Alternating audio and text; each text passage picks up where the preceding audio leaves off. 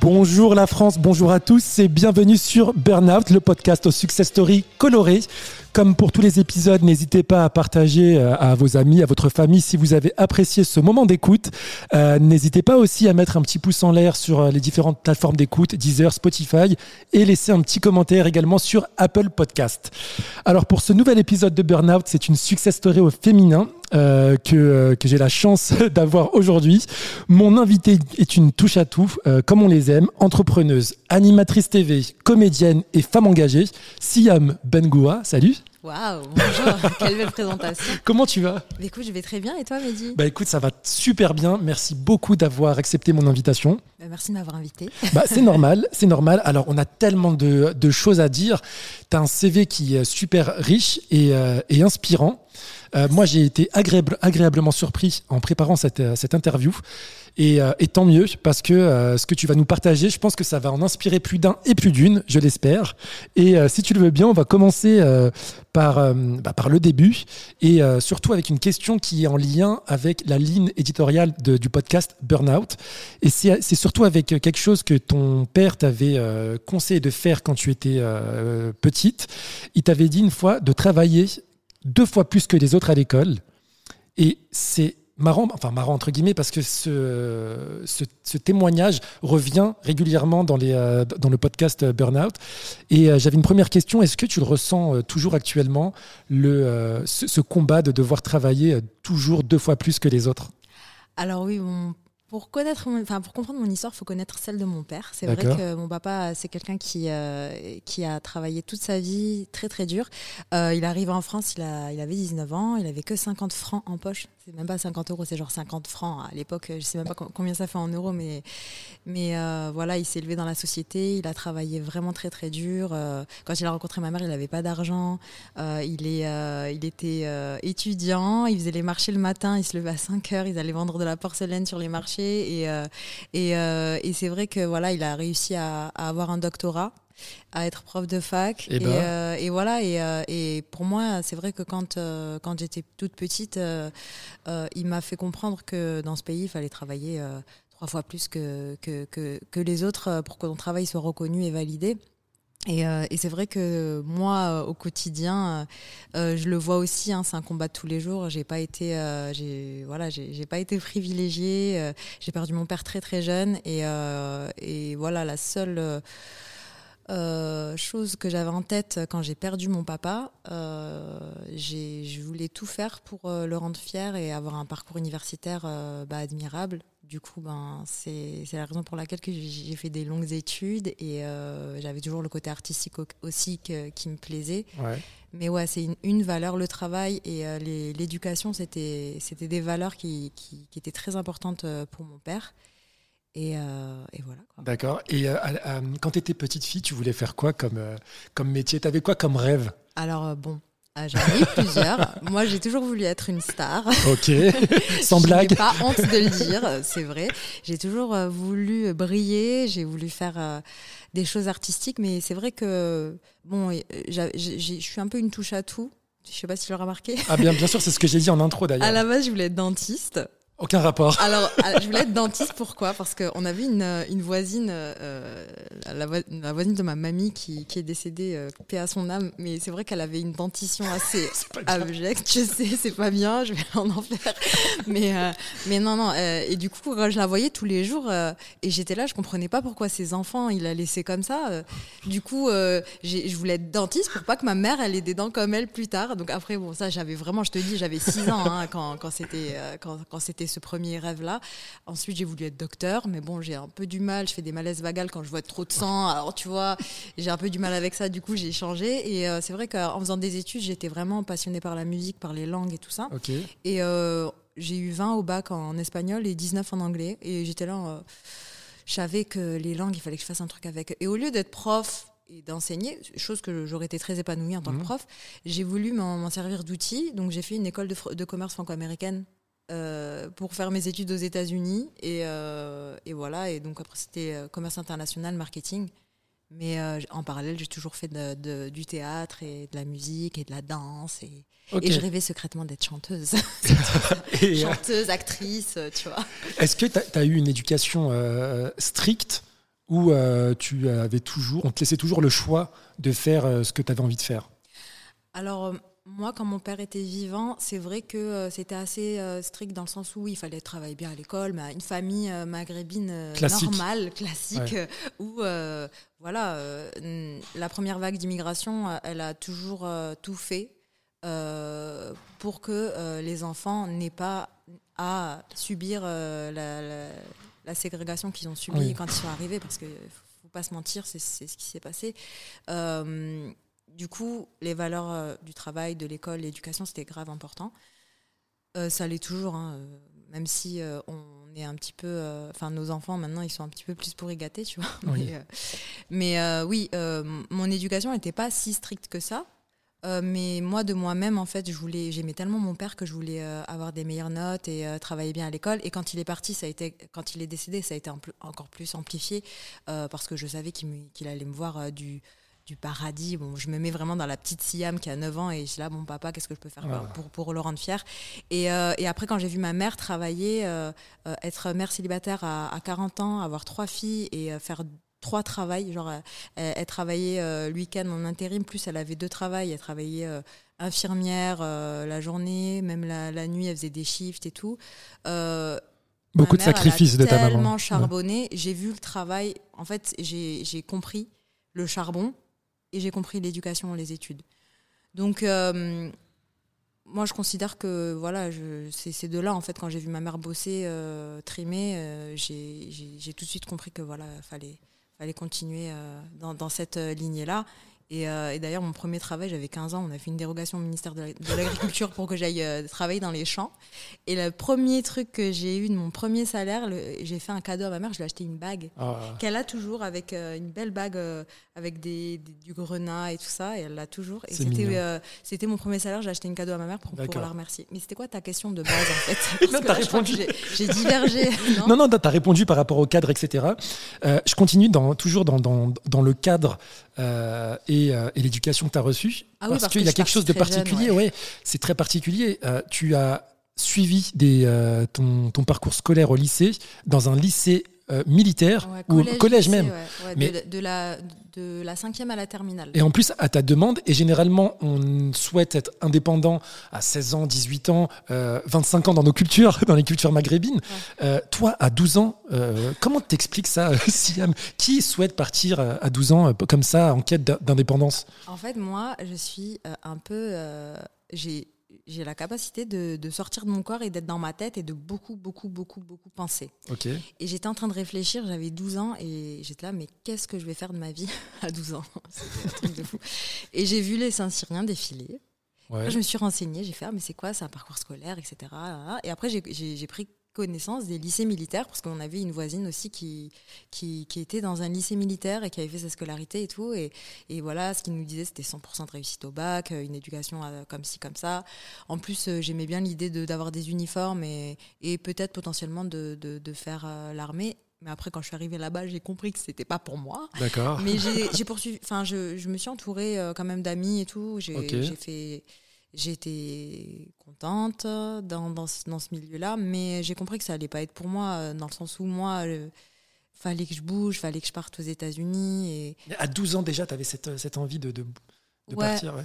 Ah, peut-être pas à 12 ans, un peu après. euh, mais. euh, mais T'es resté combien de temps dans ce, dans ce lycée militaire? Euh, de la cinquième à la terminale, je Ah, crois quand que ça- même. ça fait combien 7 ans, 8 Ouais. ans? Ouais, c'est beaucoup. Ouais, c'est beaucoup, ouais. Et, euh, Et tu rentrais le week-end chez toi voir. Non, voir- pas le week-end, parce que j'habite à Toulouse et ça, c'était un lycée qui était à côté de Dijon. Ah bah ouais, tant qu'à c'est que les vacances scolaires. Ah ouais. Enfin, que les vacances scolaires. Donc au début, c'était dur, surtout pour ma mère. Parce Ouais. que, enfin, pour laisser son bébé partir en internat à, à 600 km de chez toi, enfin, c'est un peu traumatisant. Mais euh, d'un côté, je voulais pas être euh, un poids en plus. Elle avait Mm. déjà ma grande sœur, ma petite sœur. Ma grande sœur, en plus, est tombée malade. Quand mon père il est mort, elle a eu un diabète. Et donc, du coup, après sa maladie, elle s'est vraiment dégradée.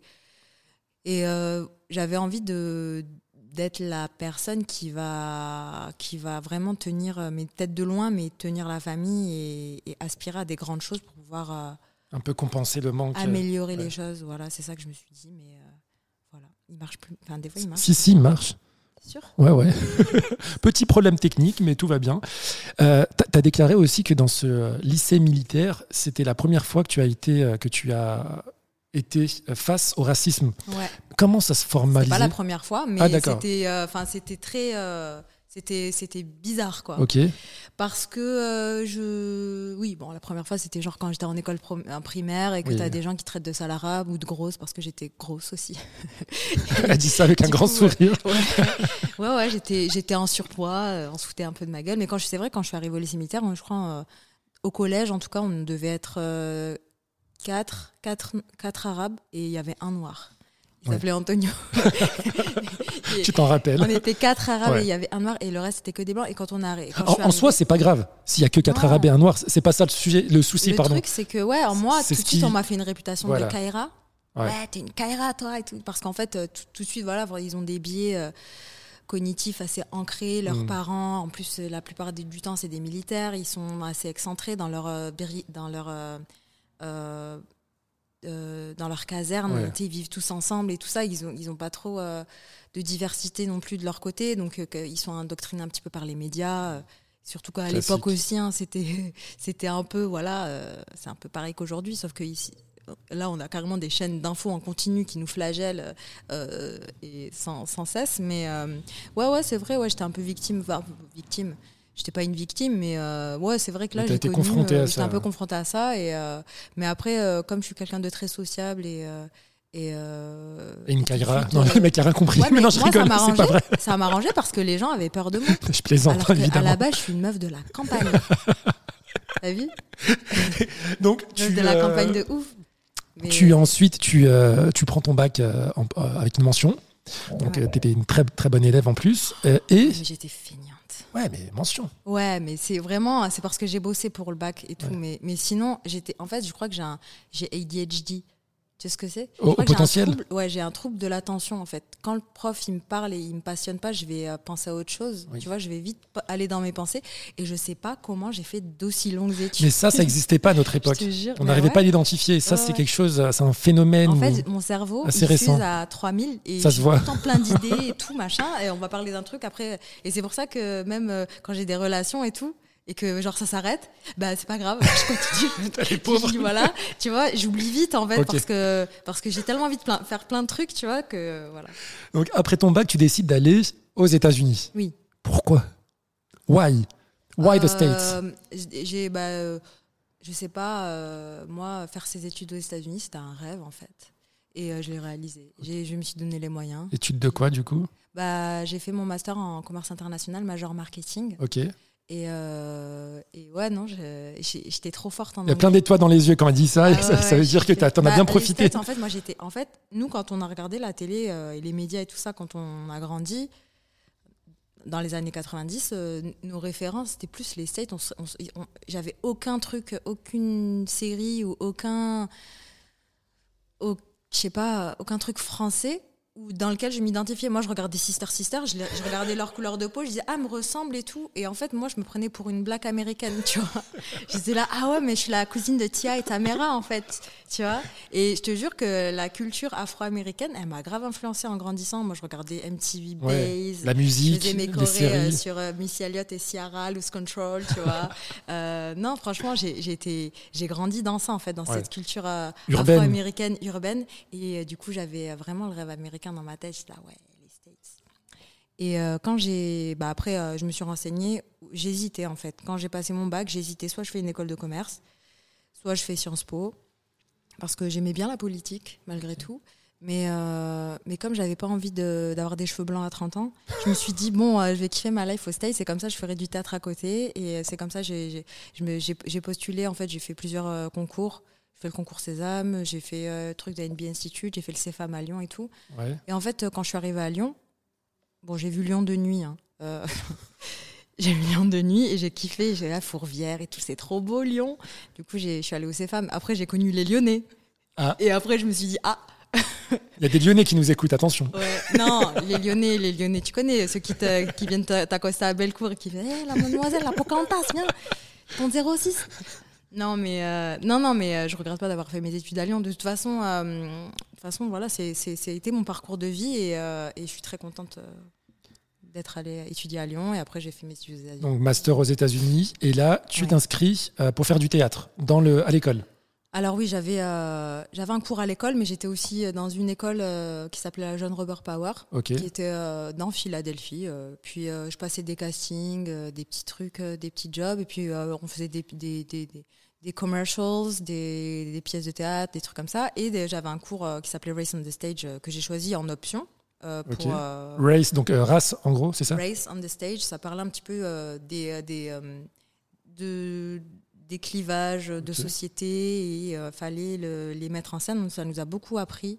Euh, et sur l'histoire aussi euh, de, des différentes euh, ethnies euh, ou- et euh, euh, d'a- d'Amérин- Amérindiens, Afro-américains, tout- toutes les, les, les races en fait. Ouais, euh, minorité je les sais pas si on peut l'appeler comme minorités ça. visibles, on va dire.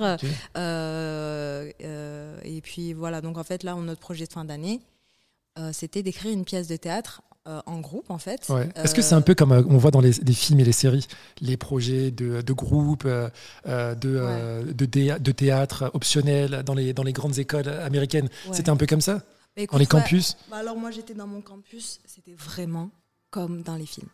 C'était euh, genre, euh, ben, on a tous des, des, des Teddy euh, Temple. Moi, j'étais à Temple University. Oh my Il y god. avait euh, la mascotte de l'équipe de football, euh, c'était, c'était un- Quarterback, Ouais, il y avait des quarterbacks qui venaient avec leur casque, il y avait euh, pom pom des girl. petites meufs, ouais, des pom-pom girls, il y a vraiment comme dans les films, ouais. Ouais. Impressionnant. Les soirées étudiantes aussi. Ouh là là, les soirées étudiantes. Avec les gobelets rouges là. Les gobelets rouges, mais pas que. Là, là, mais les gens bourrés, Oh là là. les, les, les euh, fraternités, Ouais. les maisons. Donc avec ça, les- ça existe vraiment. Gamma, bêta, mais oui, c'est pas qu'au cinéma. Ah, c'est impressionnant. sûr que ça existe. Et j'étais dans ça, et franchement, ouais, ça m'a, j'ai kiffé. hein. Franchement, j'ai kiffé. euh. Un bon j'ai- redoublé, j'ai redoublé euh, des matières. hein. C'est pour ça que j'ai- fait, j'ai un peu, j'ai fait en un an et demi. En fait, en fait, il Ouais. y avait une matière que j'arrivais pas à passer, c'était risk management. Ah. Ouais, donc, euh, donc du coup, j'ai redoublé cette, cette matière. Et Je, je souris, c'est ta tête qui me fait rire. non, mais j'ai redoublé deux fois cette matière. Parce que c'est il y a des années et ça te touche encore. Ça me touche encore, mais tu sais que moi j'étais traumatisée par l'école. Des fois, je fais des cauchemars. En fait, c'est- ça quand t'as fait des longues études. Des fois, je me réveille dans la nuit, j'ai fait un cauchemar, genre j'ai pas rendu mon. Ça y est, c'est passé, c'est fini. Tu as réussi. Et je me réveille, j'ai fait ah mais non, mais attends, ah mais non, mais c'était il y a 10 ans. Ah mais c'est bon, tu vois. Je te jure, je suis encore traumatisée par l'école. Et bah, bon, Siam, Du coup, si ouais, tu. ouais. on a fait, on a coécrit une pièce de théâtre avec un groupe d'étudiants qui s'a- qui s'appelait euh, Free Your Mind. Ok. C'était un genre de comédie musicale et, euh, et donc. euh, C'est une chanson de En En Vogue aussi. Ah, Free your mind. ah. Ok, mais je connais en vogue, mais je connaissais pas cette chanson. Si, si, si. Et du coup, euh, du coup, ouais, c'est ça. En fait, quand j'ai fait cette pièce de théâtre et quand on a joué, euh, donc euh, c'était l'histoire d'amour entre une femme musulmane et, et un jeune euh, chrétien, une jeune fille musulmane et un jeune chrétien, euh, à la période du 11 septembre. Et euh, après, bon, euh, c'est un peu tragique et tout ça. Et moi, je jouais le rôle de la maman, de la fille, avec un accent arabe, tu vois. Et, euh, et en fait, la fille, elle meurt dans. Bon, je vous spoil de ouf, mais la fille, elle meurt euh, dans, dans la pièce. Et en fait, on- moi, je suis à ses funérailles. Et pendant mon monologue, ma prof, elle s'est levée, elle a pleuré, elle était tellement déstabilisée qu'elle est sortie de la, de la classe. Du coup, euh, ben, notre pièce, elle a, après standing ovation, tout le monde a applaudi, nous, on ne comprenait pas. Waouh, c'était un truc de ouf. Et, euh, et en fait, c'est à partir de ce moment-là que j'ai compris ce que je voulais faire de ma vie. C'est-à-dire que j'ai dit, voilà, moi, plus tard, je veux faire des films. Ouais. Et ça, ça a été, toujours été euh, la volonté euh, ultime. D'accord. Donc, ça, c'est euh, le- Ça, l'objectif c'est l'objectif, c'est de réaliser, de faire des films. Là, j'écris j'écris encore sur des scénarios. Ouais. Euh, voilà, je joue aussi. J'ai joué dans trois séries l'année dernière. Dans, tu vois, je fais des petits trucs après, encore des petits rôles et tout. Mais, Ah, mais je, veux faire mes trucs à moi, tu vois. D'accord. Et je me suis toujours dit que tout ce que je fais en, te- en termes de production, d'interview, de machin, c'est de l'entraînement, en fait, Ouais. pour euh, le but final. Super. Si tu veux bien, Siam, on va rapidement ouvrir euh, et refermer la parenthèse télé-réalité, puisque c'est lorsque tu es aux États-Unis qu'on te Oui. repère pour participer à un, à un grand show à la, sur la, une des plus grandes chaînes euh, nationales, voire au monde, ouais, ouais. euh, NBC, dont l'un des producteurs, donc productrice, était Eva Longoria. Euh, Ouais. Comment on te repère et qu'est-ce que tu as retenu de cette expérience aux États-Unis, sur les, sur des grands plateaux par exemple? Ah ouais, c'était euh, grandiose. Alors, comment on m'a repéré? Ben Justement, euh, quand j'ai joué au théâtre, on, a joué, on a fait deux représentations et j'avais un dir- directeur de casting dans la salle qui m'a retrouvé sur un site qui s'appelle Modèle Mayenne. C'était un genre de, euh, de plateformes où les photographes et les mannequins, modèles, comédiens, ils se rencontraient pour tourner soit des courts-métrages, euh, enfin des réalisateurs, photographes, euh, pour tourner des courts-métrages, des pubs, il y avait des petits castings de temps en temps dessus. Et en fait, il m'a retrouvé là, il m'a dit, oh, je vous ai vu jouer et tout. Euh, nous, on est de passage en fait, ils ont déployé NBC, euh, ils ont de l'argent. Hein. il y a, de l'oseille. Hein. ils ont déployé plusieurs euh, directeurs de casting euh, dans toutes les villes des États-Unis et pour démarcher pour faire des, castings. Donc le, process, il a été assez, long et finalement ils m'ont pris. Et ouais, ce que ce que je retiens, c'est ça m'a encore plus excité, tu vois, de voir euh, toutes les petites fourmis travailler derrière, backstage, le la décor. La, les lumières. C'est surtout ouais, les lumières, l'organisation des tournages et tout ça. Et moi, je me suis documentée, en fait, pendant tout ce temps. J'étais en, comme si j'étais un espion, tu vois ce que je veux dire? Ah, Alors ça marche comme ça, d'accord. Alors tu as Juniala et Bill Rensick, euh, le couple phare de e Entertainment, et euh, ils, font, ils font des, leurs émissions ensemble, ils présentent ensemble. Eva Longoria qui débarque, ça oh va les filles et tout. Pour elle est venue deux, trois fois, tu vois, mais. Euh, non, franchement, j'en garde un bon souvenir en vrai. Tu sais, je l'ai vu où, moi, Eva Longoria? Je lui ai serré la main. Ah. Elle m'a pris pour un fou. Ah bon Pourquoi? Au Zara de Miami. Elle était là tranquille. Il y avait des paparazzis à l'extérieur. Je comprenais pas. J'ai fait. non. moi j'étais j'étais dans le Zara. Je vois l'agent de sécurité. Il ferme la boutique et tout. J'ai fait c'est pas possible. Autant de paparazzi. Il y a une star dans le Zara. Il était vide. Donc je commence à tourner et là je la vois en train de prendre des basiques, t-shirts et tout. Hi, uh, hello, my name is Mehdi. Oh, nice to meet you. Super sympa. Bref, pourquoi je te raconte ça? Tout le monde s'en fout, mais voilà. Non non, c'est une anecdote. Hein. T'as raison. Ensuite, euh, toujours dans l'épisode de télé-réalité, tu, tu vas en France, t'en fais une, deux, etc. On va pas s'attarder dessus. Euh, en revanche, euh, Siam, moi je voulais juste qu'on échange sur euh, l'image de la femme dans les téléréalités, et je vais aller plus loin, de l'image de la femme maghrébine et de comment on l'appelle. Le, mot beurette, euh, entre guillemets, moi c'est un mot que, que, j'aime pas, que je trouve raciste. est-ce que toi, tu as été victime de cette appellation et est-ce que tu as des outils pour les plus jeunes filles qui nous écoutent? Comment réagir lorsqu'on euh, qu'on appelle ses sœurs, sa fille ou, soi-même euh, beurette et surtout comment faire de la prévention aux personnes qui ne pensent pas que ce soit raciste. Parce que c'est maladroit. Il y, a, il, y a des, il y, a, des, personnes qui vont employer ce mot beurette, oh la petite beurette, oh nanani nanana, mais dans leur tête, ils vont pas se considérer racistes. Et ça, la limite, elle est toujours assez fine et c'est assez compliqué. Alors moi, je vais peut-être te surprendre, mais euh, mais euh, oui, au début, quand on me disait ouais, la beurette, la beurette, moi je le prenais vraiment bien en fait. D'accord. Moi, euh, en gros, je me suis toujours dit, euh, tu sais, c'est comme le N-word aux États-Unis. sûr. Tu vois, entre nous, on s'appelle comme ça. Mais moi, je le prends pas mal. Pourquoi? Parce que je suis un peu de la génération où je sais pourquoi les gens s'appelaient beurre. Black, blanc, beurre, à l'époque, dans les années 80. ça vient de la marche des beurs. Voilà, le, le mot beurre, t'es un beurre, t'es rebeu, t'es beurette, voilà. Donc moi, en fait, quand on a commencé à m'appeler comme ça, je l'ai vraiment pas pris euh, au sens euh, littéral du terme, c'est-à-dire le sens littéral qui euh, qui existe aujourd'hui, dans le sens où voilà, c'est associé à des sites pornographiques, où la beurette, elle, elle, marche plutôt bien parce que tout le monde est amoureux. Il y a un, y a un fantasme autour de ça, notamment véhiculé par les rappeurs aussi. Ça vient du, du colonialisme, hein, malheureusement. Hein. Il y a toujours eu un fantasme sur la femme maghrébine parce que cette femme-là, on peut la toucher que des yeux, elle est on veut savoir ce qu'elle a en dessous, de son voile, on veut la déshabiller. Et c'est pour ça qu'il y avait des grands aussi, des, grands artistes peintres euh, qui allaient en Algérie, qui peignaient ces femmes magnifiques dans les harems et tout. Enfin, la femme maghrébine est un, fantasme depuis la nuit des temps. Le mot beurette ne me dérange pas moi personnellement. J'ai envie de même te dire je suis fière d'être une beurette parce que c'est ancré en moi. Moi le mot beurette je le je l'interprète pas comme euh, les gens l'interprètent aujourd'hui. Moi je l'interprète comme à l'ancienne. Être beurre ça veut dire ça. Être euh, euh, rebeu ça veut dire ça. Voilà. Moi, pour moi. Donc, toi, il y, a un côté noble dans ça. Toi, ça te dérange pas d'être réduite, entre guillemets, à des, des fantasmes pornographiques de la majorité. Moi, je sais qui je suis. Ouais. D'accord? De toute façon, la femme, quoi qu'elle fasse, qu'elle soit euh, avocate, qu'elle soit euh, ministre, qu'elle soit, euh, ben, je sais pas moi, femme de ménage ou qu'elle soit vendeuse ou serveuse, la femme, toutes les femmes, il n'y a pas une femme sur cette, tête, sur cette terre qui s'est pas fait insulter de pute. C'est vrai ou c'est pas vrai? Que soit le corps de métier. Ah, c'est une pute, ah, c'est une pute. Si on veut m'appeler Beurette, mais appelez-moi Beurette. Non, j'entends. il y a Après, pas de il- il y a différents combats. Il y a aussi le combat de, de, de l'équité homme-femme, etc. Et il y a, y a Moi, je malheureusement, le il y a prends comme une force, tu vois. Regarde comme les, le N-word aux États-Unis. Euh, ils se faisaient appeler comme ça par. euh, ben maintenant, ils s'appellent comme ça entre eux. Tu m'appelles comme ça, bah c'est ton problème. Mais honnêtement, moi, ça va pas me, me blesser. Après, c'est sûr que voilà, faut pas, faut pas insulter les gens. Mais de toute façon, on va, on va faire, on va faire quoi? On va, on va empêcher les gens d'insulter sur les réseaux sociaux. Les éduquer?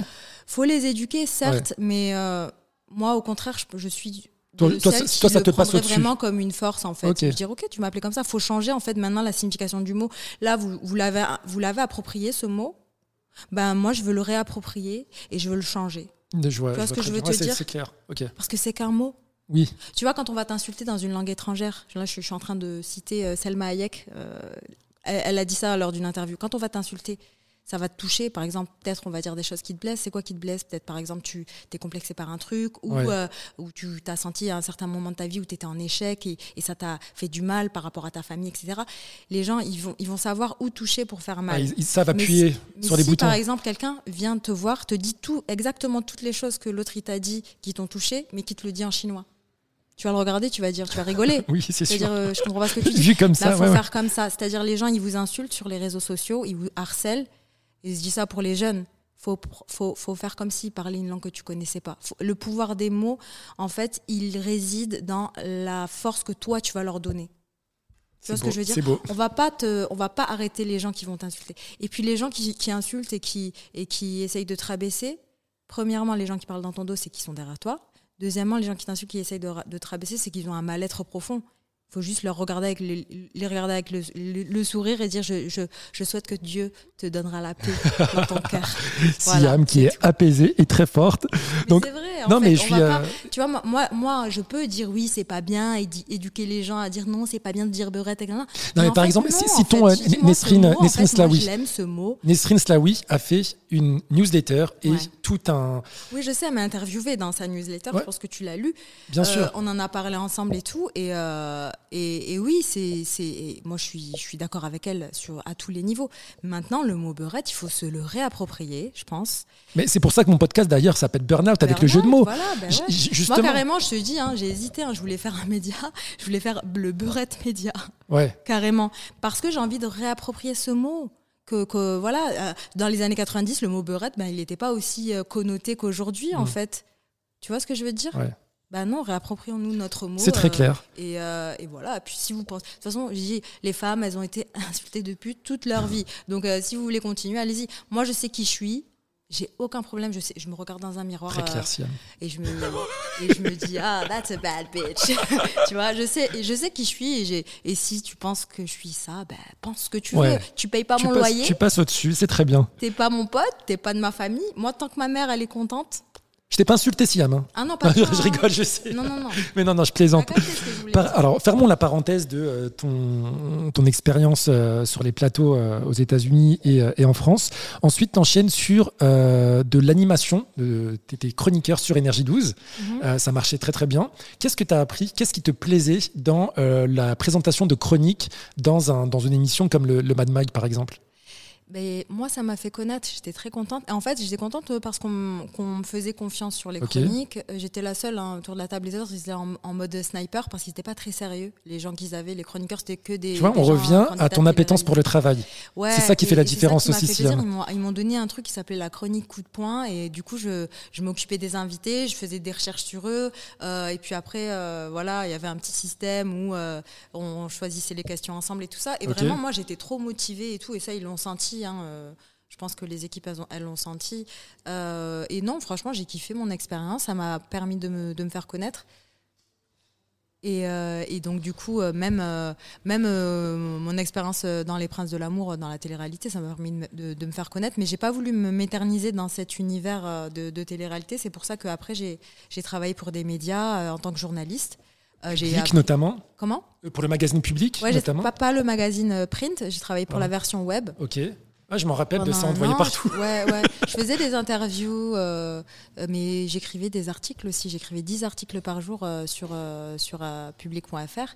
Et ça m'a appris, bah, d'ailleurs, je fais un gros big up à mon ancienne rédactrice en chef, Nadia Belloumni, qui m'a vraiment, ouais, qui a été là pour moi, qui m'a vraiment tout appris. De, de, de, ce métier et, et puis après voilà sur le tas j'ai vraiment autodidacte bah, j'ai appris un rédac j'ai euh, et, en fait je faisais un petit peu les euh, vu que je suis bilingue je faisais les euh, les news des États-Unis en fait. Tout ce qui était news people américaine et je les traduisais et on faisait des articles c'était cool. Alors il y a un truc qui m'a fait exploser de rire.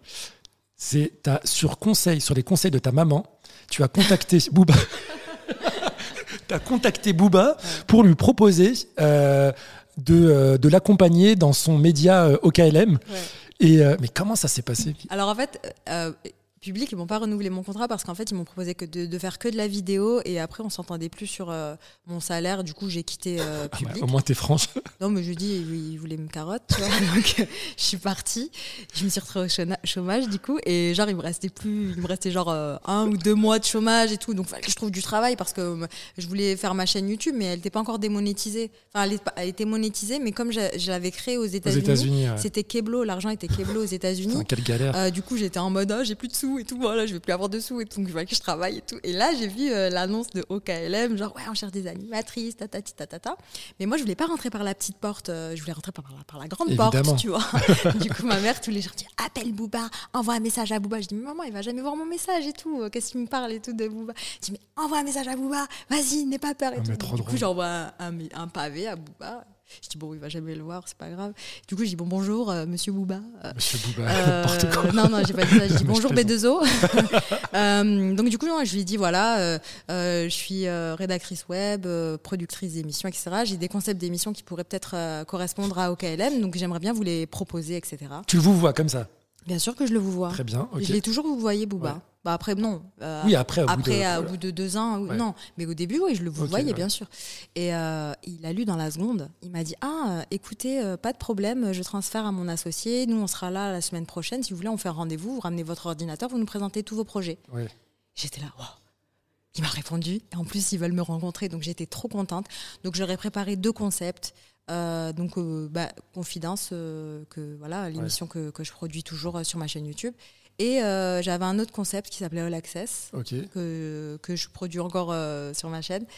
Et, euh, et, du coup, voilà, je suis allée avec ces deux petits projets. Donc, on a, donc direct, moi, ils ont, et puis je leur ai écrit des articles aussi. Donc, ils ont lu des, des articles. Et donc, du contenu, comme il fallait faire vivre le site internet et tout, ils m'ont directement mis, bah, écoute, toi, tu vas sortir, tu vas t'occuper de toute la partie rédactionnelle du site internet je vais corriger les fautes d'orthographe de, des, autres, des autres personnes qui écrivaient des articles. Plus j'écrivais six articles par jour. Et également, euh, je, produisais euh, bah, mon émission toutes les semaines. Et quand je dis produire, c'est-à-dire moi organiser les tournages, moi faire le montage, moi euh, inviter les gens. Faire, les gens, ils pensent que c'est facile de, de, monter une émission, de produire une émission. C'est super long, c'est super compliqué. Il faut être dans le détail. Après, il y a des gens, ils ont des monteurs. Il y a, y a, des gens. Il y a une équipe derrière parfois. Des, des, gens qui écrivent pour eux, qui montent pour eux, qui font des trucs. Moi, j'ai toujours tout fait de A à Z. Et je continue à toujours tout faire de A à Z. Pourquoi Parce que tu es une perfectionniste euh, bah, extrémiste? On sait ce qu'on va garder dans l'émission, on sait ce qu'on va enlever. Tu vois ce que je veux dire? C'est pas que je suis extrémiste, c'est juste que financièrement, c'est moins compliqué. Ah non, mais je comprends. Euh, c'est vrai, ouais, payer un monteur, payer un c'est pas donné à tout le monde. Ouais. Euh, je suis pas TF1, je suis pas Canal+, tu vois, donc euh, forcément moi à mon, à mon, à mon échelle, voilà. Mais c'est vrai que maintenant je délègue plus qu'avant. Ouais. Mais quand je travaillais pour OKLM, moi c'était mon travail, du coup j'étais payé pour ça, donc. Et euh, tu trouves pas qu'aujourd'hui en France, le, le côté euh, urbain et pas forcément euh, racaille manque un peu à l'espace audiovisuel? On a Click qui est présenté par Mouloud Achour, mais la dernière fois je me disais, j'ai reçu Kevin Razi. Moi j'adore Mouloud Moi je vois ce que tu fais, tu vois ce que je fais. Il faut qu'on arrive à monter un BET ou un trace, un truc, un trace TV. J'adore ce que, ce que fait Mouloud Achour. je le prends souvent en exemple, mais je trouve que tous ces chroniqueurs sont enfin c'est pas représentatif voilà. Tous ces chroniqueurs bon on va le dire tous ces chroniqueurs sont blancs Il y a que genre les gens, les, les, les gens, Les les, invités, les- ouais. les- non, les, les intervenants, les, Ouais. qui font du stand-up, Redon Bougaraba, Jimou, etc. Ah, c'est tout le temps la même chose. Et moi, mais, ça mais je m'énerve. trouve ça, que c'est dommage euh, qu'il n'ait pas des chroniqueurs, euh, voilà, genre une Nesrin Slaoui ou une, tu vois, ou une Siam Bengoura, Une Faiza ou Gen. machin, tu vois ce que je veux dire Mais Oui. non, mais c'est vrai. euh, je trouve que c'est dommage, tu vois. Après, c'est son choix et je pense qu'il n'est pas seul décisionnaire, même si c'est lui euh, qui crée son média. Ouais, mais la etc. diversité, elle est ailleurs que sur euh, les, chez les Benzema, chez euh, les Jamel Debbouze. Tu vois, il n'y a pas que des humoristes et des Ça, chez le les Arabes et les. Noirs. Et moi, ça, c'est ça, mettre- c'est ça qui me fatigue, qui m'épuise, euh, Voilà. Siam. Tu vois, toi, tu as, un bac plus 5, tu as un master. euh, ben, moi aussi. il y a des gens qui travaillent dur, il y a des médecins, il y, a des, euh, y a des journalistes, il y a des gens qui, qui savent s'exprimer, qui savent représenter de manière positive la minorité sans forcément être euh, une caricature. Et ça, ça manque dans, dans l'espace audiovisuel. Moi, en fait, le truc, c'est oui, ça manque dans l'espace audiovisuel, visuel, mais euh, on a une force aujourd'hui en 2023, c'est qu'on peut être créateur de contenu et faire son propre contenu sur ses réseaux Ouais. sociaux. Moi, euh, je, moi, je fais mes trucs à moi et je, et je me pose pas de questions. Je suis pas dans, dans l'envie d'être en télé ou dans le truc. Oui, bien sûr, j'aimerais bien que ce que je produis arrive peut-être euh, soit diffusable en télé et tout ça mais c'est juste financier hein. moi je m'en fous hein. si je reste sur ma chaîne YouTube euh, toute ma vie euh, ça me posera pas de problème au contraire je vais développer un truc qui est à moi qui m'appartient et j'ai pas à répondre de euh, Pierre-Paul Jacques euh, administration euh, pour pour pour rediffuser mon contenu tu vois ce que je veux dire? Siam, tu as employé le mot finance. Je vais te poser une question un peu provoque. T'as jamais pensé à la facilité, c'est-à-dire à faire des placements de produits, à aller vivre à Dubaï, pour blinder ton compte en banque? en fait euh, Ça t'a déjà va- traversé c'est pas l'esprit aussi facile que ça. D'accord. de gagner de l'argent sur les réseaux avec les placements de produits. Déjà, moi, en fait, euh, truc télé-réalité, je suis vraiment arrivée euh, à la fin des bookings et les placements de produits, c'était bon, je suis passée à travers le, le filet. Maintenant, euh, j'ai pas envie non plus, euh, comme dirait euh, Afida Turner, d'être vendeuse de téléachat. J'ai fait six ans d'études, c'est pas juste pour faire des pla- placements de produits Ouais. parce que j'ai euh, 400 000 abonnés sur euh, les réseaux. Tu vois ce que je veux dire? C'est, j'ai pas envie de, de tomber là-dedans. Euh, et c'est comme euh, le truc, euh, je vais te raconter un truc que j'ai jamais dit. On m'a Ah, on proposé aime les de scoops faire, sur Burnout. on m'a on m'a proposé pendant un certain temps de faire mime euh, OnlyFans, Ah oui, des trucs comme ouais. ça, tu vois. Je, pff, franchement, tu sais quoi, j'étais là en mode vas-y, je vais mettre ce que je veux. De toute façon, des photos euh, sur les réseaux, je mets pareil. euh, Ouais. Sauf que voilà, je suis à la plage ou machin ou machin, ou je mets du contenu euh, exclusif. Par exemple, je voulais faire des, des extraits inédits que je mets sur cette plateforme-là et des trucs comme ça. Je suis arrivée sur la plateforme, je suis restée quelques mois et tout, et je vois euh, les messages, c'est genre ouais, euh, vas-y, euh, tu veux pas twerker, topless et du coup, j'étais là, mais wesh. Et du coup, je l'ai coupé. En fait, j'ai- fermé mon, mon mime parce qu'on me- demandait des trucs de ouf. Enfin, je, veux dire, je crois que j'ai fait, j'ai fait tout ça dans ma vie pour euh, vendre des photos de, de WAM euh, à Walpé ou, tu- ou twerker topless pour une vidéo euh, que je vais vendre à 400 euros. Non, franchement, non. faut savoir ses limites. C'est quoi Je préfère gagner moins, mais au moins faire ce que mon, psychologiquement je suis, euh, je suis, que j'assume de faire. Et des trucs comme ça, je Bien peux pas. joué, Siam, Tu bravo. vois Bravo. Parlons de ton actu maintenant. mais je veux et gagner quand même beaucoup d'argent. Oui, hein. évidemment. À gagner beaucoup d'argent, mais pas comme ça. Pas comme ça. Aujourd'hui, Siam, tu présentes et tu produis plusieurs émissions. Euh, commençons par Ladies Talk, Ouais. si tu le veux bien. C'est quoi le concept euh, de cette émission pour les auditeurs qui ne, qui ne connaissent pas?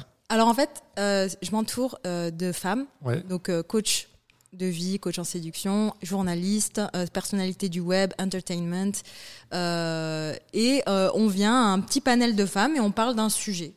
Et on le décortique de A à Z. De société. Un sujet de société. On a notre premier sujet.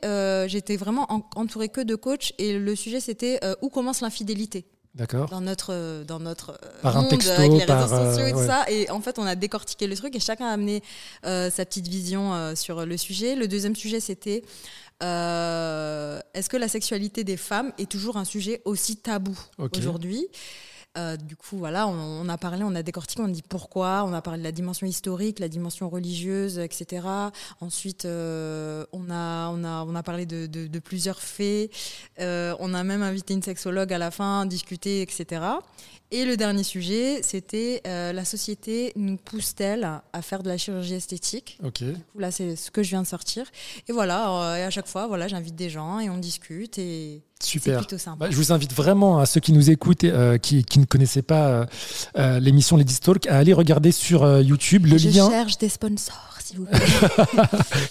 Et Parce t'as- que je produis tout toute seule et ça coûte cher. Et du coup, donc maintenant, euh, en fait, voilà, c'était ça le but, c'était euh, de produire des trucs de qualité. Et ce qu'on se rend pas compte, c'est que je fais vraiment le travail de 20 personnes sur chaque moi, ça me- émission, quand j'ai vu la qualité de ton plateau, de tes intervenants, de la Ouais. lumière et tout, je me, mais je- comment tu ouais, fais mais pour payer ça, de travail. euh, Siam Parce que Bah- franchement, c'est digne d'un d'un plateau télé euh, à la télé. Enfin, c'est- Bah, en fait, euh, là, sur les, les premiers, euh, on m'a on m'a- on m'a aidé. d'accord. Vraiment, on m'a aidé euh, le plateau et tout ça. Ils m'ont, C'est ils m'ont- cool, ils ça. m'ont- Ils m'ont dit voilà, tu t'engages à tourner avec nous, tu payes que, enfin voilà, on Ouais. s'arrange entre nous euh, pour ça, ça- Mais, mais pour les prochaines, là, j'ai plus de voilà.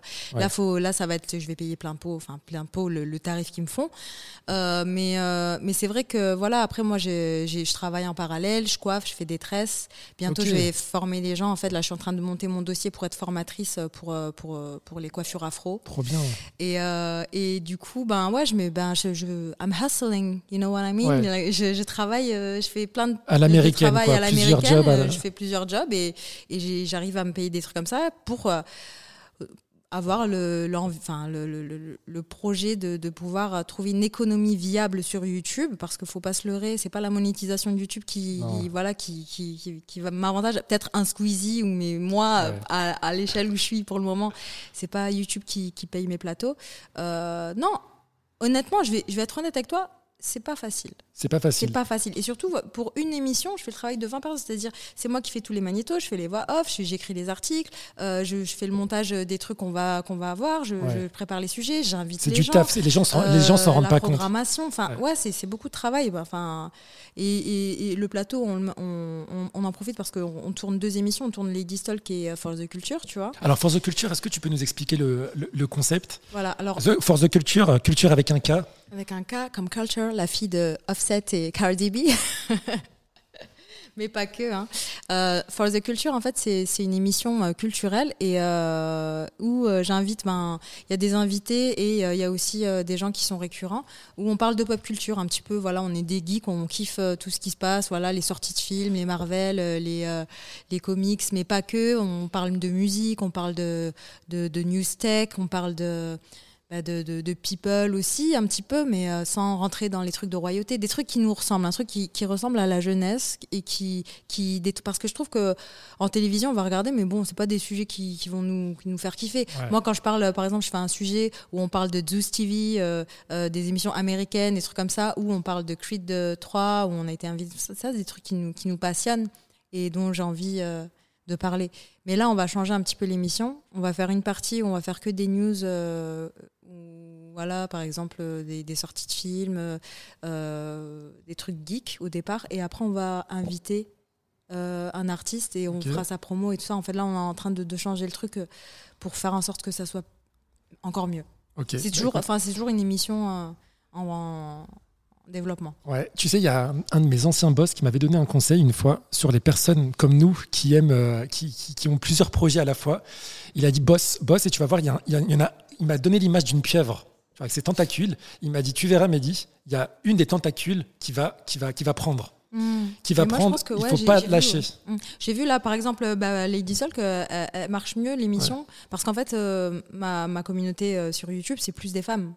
Donc euh, il y a toujours des émissions qui vont marcher plus que d'autres. Mais après, moi, euh, je ne perds pas du tout espoir. Au contraire, je crois en mes, en mes projets. Il y a une chose euh, que j'ai apprise avec la vie, hein, quand, on a, quand on a vécu des choses comme moi, moi, j'ai peur de rien. Ouais. J'ai peur de T'es rien. immunisé, que- entre guillemets. ah ouais, non, puis même si je suis dans la galère et tout ça, s'il m'arrive des, des trucs graves et tout, j'ai, euh, j'essaye, enfin, j'essaye de passer outre parce que j'ai vécu tellement pire. Ouais. Tu vois ce que je veux dire? On Donc je pas me à dis, voilà. plaindre. Et puis, puis aussi, ce, ce truc de dire oui, euh, on n'est pas représentant en télé, j'ai même pas envie de le dire, je m'en fous, je leur laisse la télé. Tu vois ce que je veux dire? Je m'en fous, je suis pas C'est marrant, dans le désir des autres en C'est fait. marrant, je tu sais qui a dit exactement la même chose sur le plateau de, de Burnout?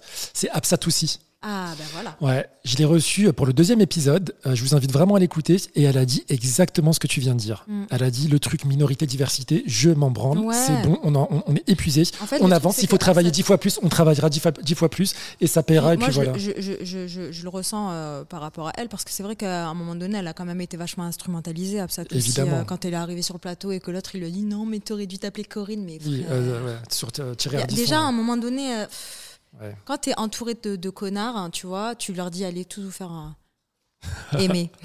Bon, Siam, tu vois euh, même si euh, le, euh, le sujet de mon podcast, il est plutôt sérieux, bienveillant, etc. Sur Burnout, on aime bien parfois un peu les gossips, un peu du, Ouais, dis-moi. Alors moi, un peu hein. un des scoops. Dis-nous qui t'a dragouillé sur les réseaux sociaux, qui t'a DM, Ah ouais. si Qui tu peux le dire. DM Ouais, il y en a plein là, je vois dans tes yeux défiler. Sportif, rappeur. Pas tant que ça, hein, franchement, pas tant que ça. Après, moi. moi, j'ai des critères aussi, tu vois. Non, je vais dire, bon, je vais Non, pas dire les noms. Pas forcément qui t'a répondu, mais qui t'a envoyé un message. de, bon, il y a beaucoup de footballeurs qui Ouais. me draguent. Hum. Euh, des comédiens, Ronaldo, des Benzema. Non, Mbappé, du tout, non. Mbappé, Non, pas Ah du non. tout. Non, non, mais euh, des il y en a plein qui humoristes. regardent mes stories, qui mettent Ah. des cœurs dans mes stories, Ouais. des trucs comme ça. Des, non, même, euh, même. euh, Chris Brown Aux États-Unis, il n'y a jamais. des ushers, des, des gens non, un peu du milieu urbain. Non, non, non, non. Mais après, euh, quand tu, ah, non, mais je peux pas te dire des noms, mais oui, des, des rappeurs américains, il y en a eu pas mal qui m'ont dragué quand même. Ok. Aux États-Unis, quand je- quand j'étais là-bas et que voilà, pas sur les, pas sur Instagram. Bon, mais tu- après, tu, si, me, tu, diras, tu me diras en off qui t'a DM, puis je le mettrai euh, sur les commentaires. Non, non, non, non, c'est un secret. je plaisante. Euh, c'est quoi ton, ton, ton aspiration au bonheur? What's your aspiration in life? Yes. Qui dit ça déjà? C'est dans la, la musique de Beyoncé là. Euh, Exact. C'est d'être heureuse, elle répond. Répète ta question parce que j'ai oublié déjà. Quelle est ton aspiration, Siam, au bonheur? Est-ce que c'est l'argent? Est-ce que c'est la liberté? Est-ce que c'est euh, le travail? Est-ce que c'est la famille? C'est quoi pour toi? Alors oui, bien sûr, j'ai j'ai des, euh, j'ai un système de valeurs qui est évident. Il y a la famille en haut, euh, il y a voilà euh, le travail. Donc ça, c'est vraiment des, des- mes priorités. Mais en fait, moi, pourquoi je fais tout ça? Je pense qu'on est tous investis d'une mission sur Terre. Et personne n'est inutile. C'est-à-dire que Dieu, il t'a mis sur Terre parce que tu as une mission à accomplir.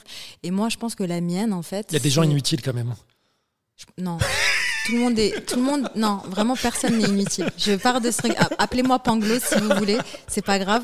Mais euh, je pars. euh, J'ai cette idée-là en tête, en tout cas, et j'y crois.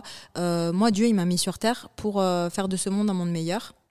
Et moi, comment je veux je rendre ce monde meilleur? C'est en faisant des, des choses qui vont inspirer les gens. En invitant des gens comme toi, tu le fais, euh, sur des interviews ou voilà, libérer la parole sur des sujets qui vont faire avancer les mentalités. Inviter quelqu'un pour qu'il mette en, en lumière son parcours de vie qui est inspirant. Euh, moi, quand je vois des, des, des, des histoires comme celle de, par exemple, Colin Carpe- Kaepernick, Ouais. moi, ça me donne envie de, de continuer et de rien lâcher parce que on, on est tous, on aspire tous à, à- voilà. Je, je peux pas dire, je bah oui, la gloire, les, la- l'argent, les machins. Non, non, non. Non, mais En la vrai, liberté, tu vois, Kevin Razi m'a répondu la liberté. J'ai j'ai reçu. euh, Ressources illimitées. Non, je vais pas te mentir. Moi, pas par rapport à l'argent, ressources illimitées à tous les niveaux. Wealthy, wealthiness. Tu vois, c'est pas juste être. euh, mais même liberté d'esprit. Ouais. Tu vois J'ai envie d'avoir la paix. Tu vois ce que je veux dire? C'est-à-dire, je me réveille le matin. Moi, je me réveille en angoisse en ce moment, tu vois, parce que je suis là en mode, euh, vas-y, là, j'ai galère d'appart là, euh, j'ai ça. Non, même pas. Oui, l'argent, forcément, c'est pas.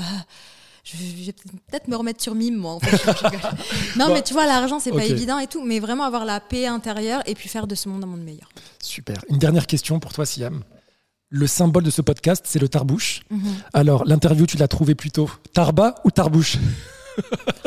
Tarbouche Merci, Siam. Tarba, non, ça va. Hein. Non, Siam, va, ça va. euh, je vais t'annoncer quelque chose. Je- Enceinte. C'est le record euh, de l'épisode le plus long. Oh my god. Ouais, je suis en moyenne, euh, je fais des, épisodes de 25 minutes. On est à bientôt 50 minutes. J'ai pas vu le temps passer. Je ne vais rien couper au montage. parole, moi. Non, non, je ne vais rien couper au montage parce que je- j'enregistre dans les conditions du direct pour garder l'authenticité des échanges avec mon invité. Donc, merci beaucoup. Merci pour ton, ton parcours super inspirant. J'espère qu'il va en inspirer euh, plus d'un et plus d'une. Je vous Je invite suis tous. qu'au début, les gars. Je suis, Ouais. qu'au dé- je suis à 100%. This is just the je beginning. This is just the beginning. Je vous invite tous à aller euh, sur euh, le compte Instagram de, de Siam Bengo, Bengoa. Pardon, Ben Goua. Bengoa. Mais, Il y a euh, le lien de ces euh, émissions sur YouTube, Ladies Talk et For the Culture. N'hésitez pas à liker, à laisser des commentaires, à aller regarder les vidéos parce que c'est ce qui donne de la force et c'est ce qui fait aussi travailler l'algorithme. On va pas se mentir. mm. Merci beaucoup Siam d'avoir répondu à toutes mes questions. J'espère à très bientôt et à la maison si vous avez évidemment apprécié ce moment d'écoute. Comme je vous le disais, n'hésitez pas à partager, à liker, à envoyer à vos voisins, votre famille. Et je vous dis à très bientôt pour le prochain épisode de Burnout.